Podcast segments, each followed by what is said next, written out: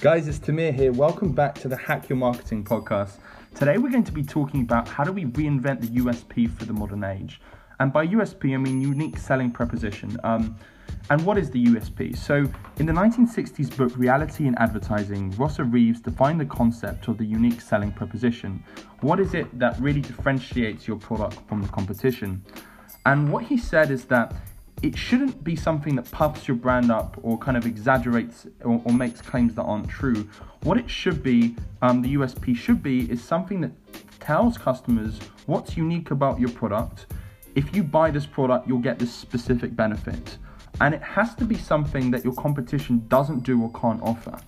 Uh, so it, it's really unique to your brand. And this preposition has to be so strong that it can move millions of your product or service.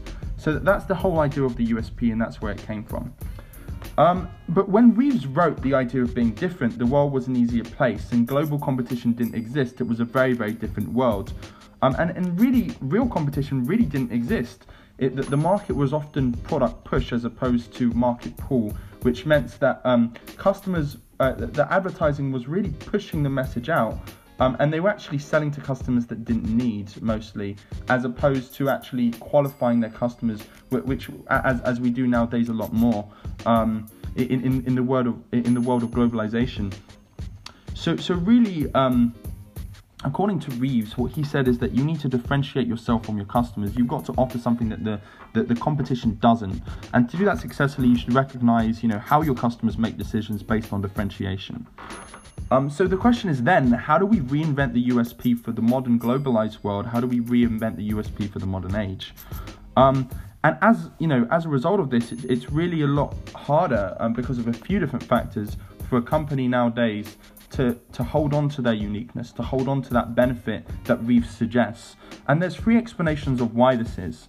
Um, the, the, the first one is that a lot of new products are being released, thousands are being released every single day um, with conflicting claims and really small points of difference. Like you might see, you know, a weight loss supplement that uses one one vitamin, and then you know a very similar one that says promises all the same things with, with this new vitamin, and it's become like all about trends. Um, and, and, it's, and it's not clear whether any of these mechanisms actually work. Um, and, and the other thing is that Me Tooism has become really a huge thing, and I don't mean to mean Me Too in, in, in the kind of political movement. I mean it from the, the standpoint of the moment that a, co- that, that a company releases something, um, the competition will just say, okay, that, how can we recreate it? Oh, that product's doing well. Let me jump on the bandwagon and let's profit from our competitor's success. Um, but we'll do it in a slightly different way. And that's why you see companies like Samsung and Apple always battling over patents. I mean, it, it's a huge thing. Um, and, and also the speed um, of technology that we live in the world that we live in, it just moves so fast.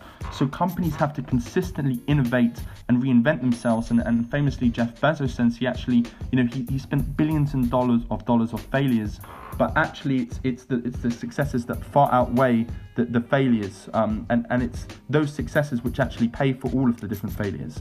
So it, it's really about taking that money in and using it to innovate. So a lot of monopolies and, and monopolies nowadays have to pour huge, huge portions of their profits into R&D.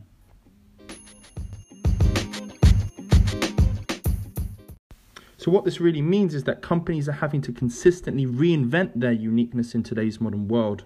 Um, and that really comes through from innovation and spending that money on R&D, spending that money to really maintain that uniqueness. Thanks so much today, and see you guys in the next podcast.